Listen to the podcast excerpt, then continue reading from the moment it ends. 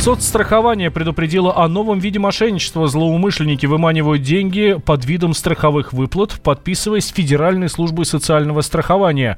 Они рассылают э, письма с сообщением о компенсации, которые якобы положены им от фонда. Для проверки суммы начислений просят пройти по ссылке и ввести личные данные. После этого человек предлагают получить от 50 до 100 тысяч рублей. Но для этого нужно зарегистрироваться и заплатить 320 рублей, потом подтвердить свой личный за, за 550 рублей и уплатить комиссию за перечисление. Это 1% от, сумм, от суммы. А после всех переводов злоумышленники просто перестают выходить на связь. Генеральный директор компании «Декурион» Алексей Раевский утверждает, что такой вид мошенничества уже давно работает такой вид мошенничества относится к, к так называемым нигерийским письмам. Вот лично я первое такое письмо получил еще вот физически бумажное в конверте по почте еще в начале 90-х годов. Здесь рассчитано на самом деле на жадность, на любителей халявы. В том, что здесь в первую очередь должно настораживать то, что вам предлагают э, получить какие-то деньги, которые вам, собственно, не принадлежат или не причитаются. В любом случае это должно настораживать, потому что такая вот э, халява, она никогда бесплатной не бывает. И вот в данном случае это просто крючок, на который мошенники ловят своих жертв. Неважно, там адрес какой, адрес можно по подделать, все что угодно.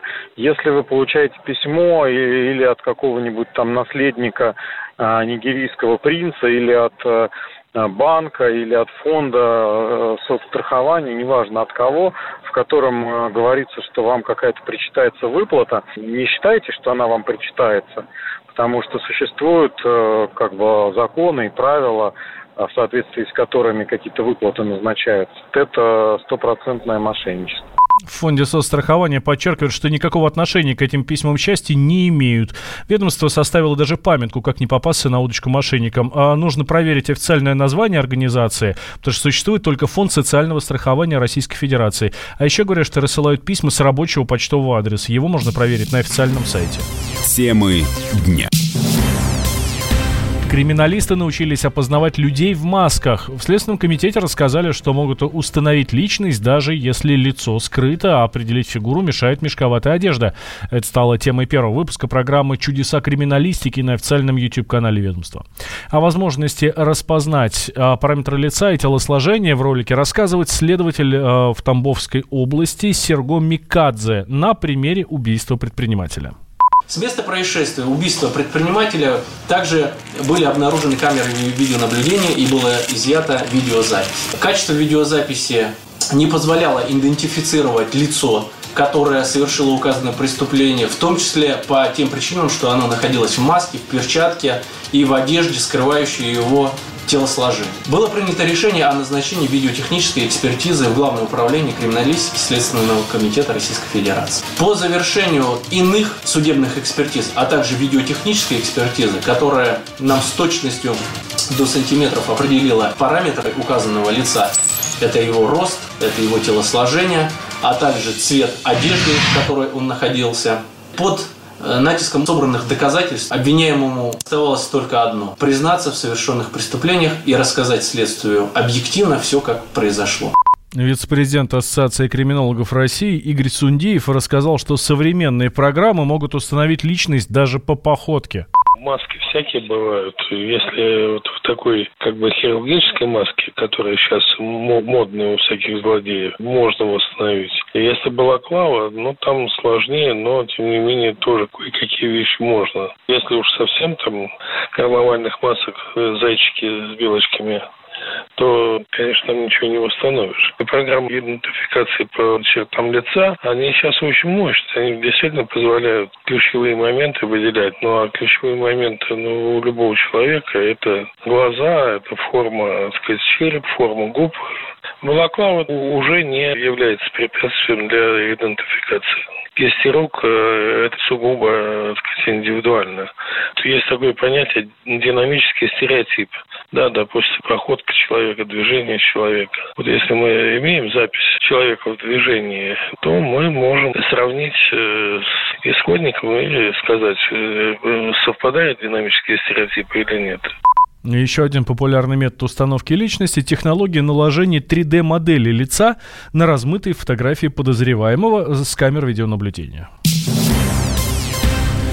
Россияне назвали самые скучные профессии. По данным портала Superjob, лидерами антирейтинга стали охранники и бухгалтера. Респонденты добавили в список неинтересных рутинных занятий даже обязанности депутатов, рассказал представитель компании по поиску работы Сергей Светоченко.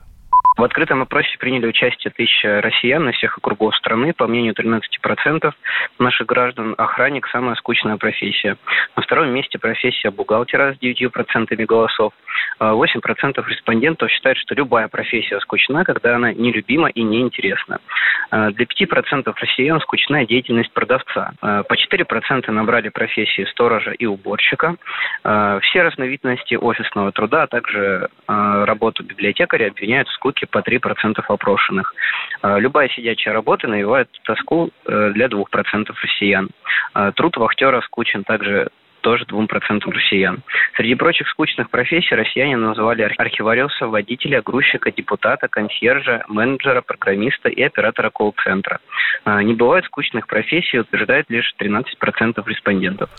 Психолог Александр Кичаев считает, что результаты исследования слишком поверхностные.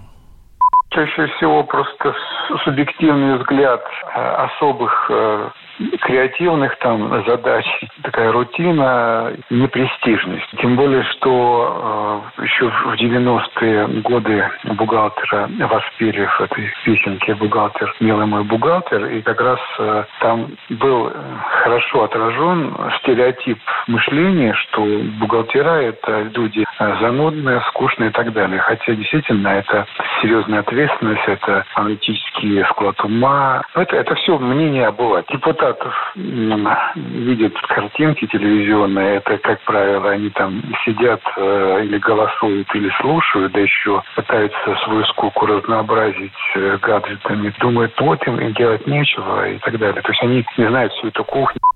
По данным опроса, женщины чаще мужчин уверены, что скучных профессий не бывает. Не хватает зубов?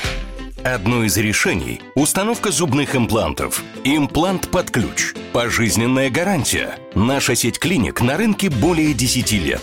Все клиники рядом с метро. Звоните 181 1090, код 495. 181 1090. 181 1090.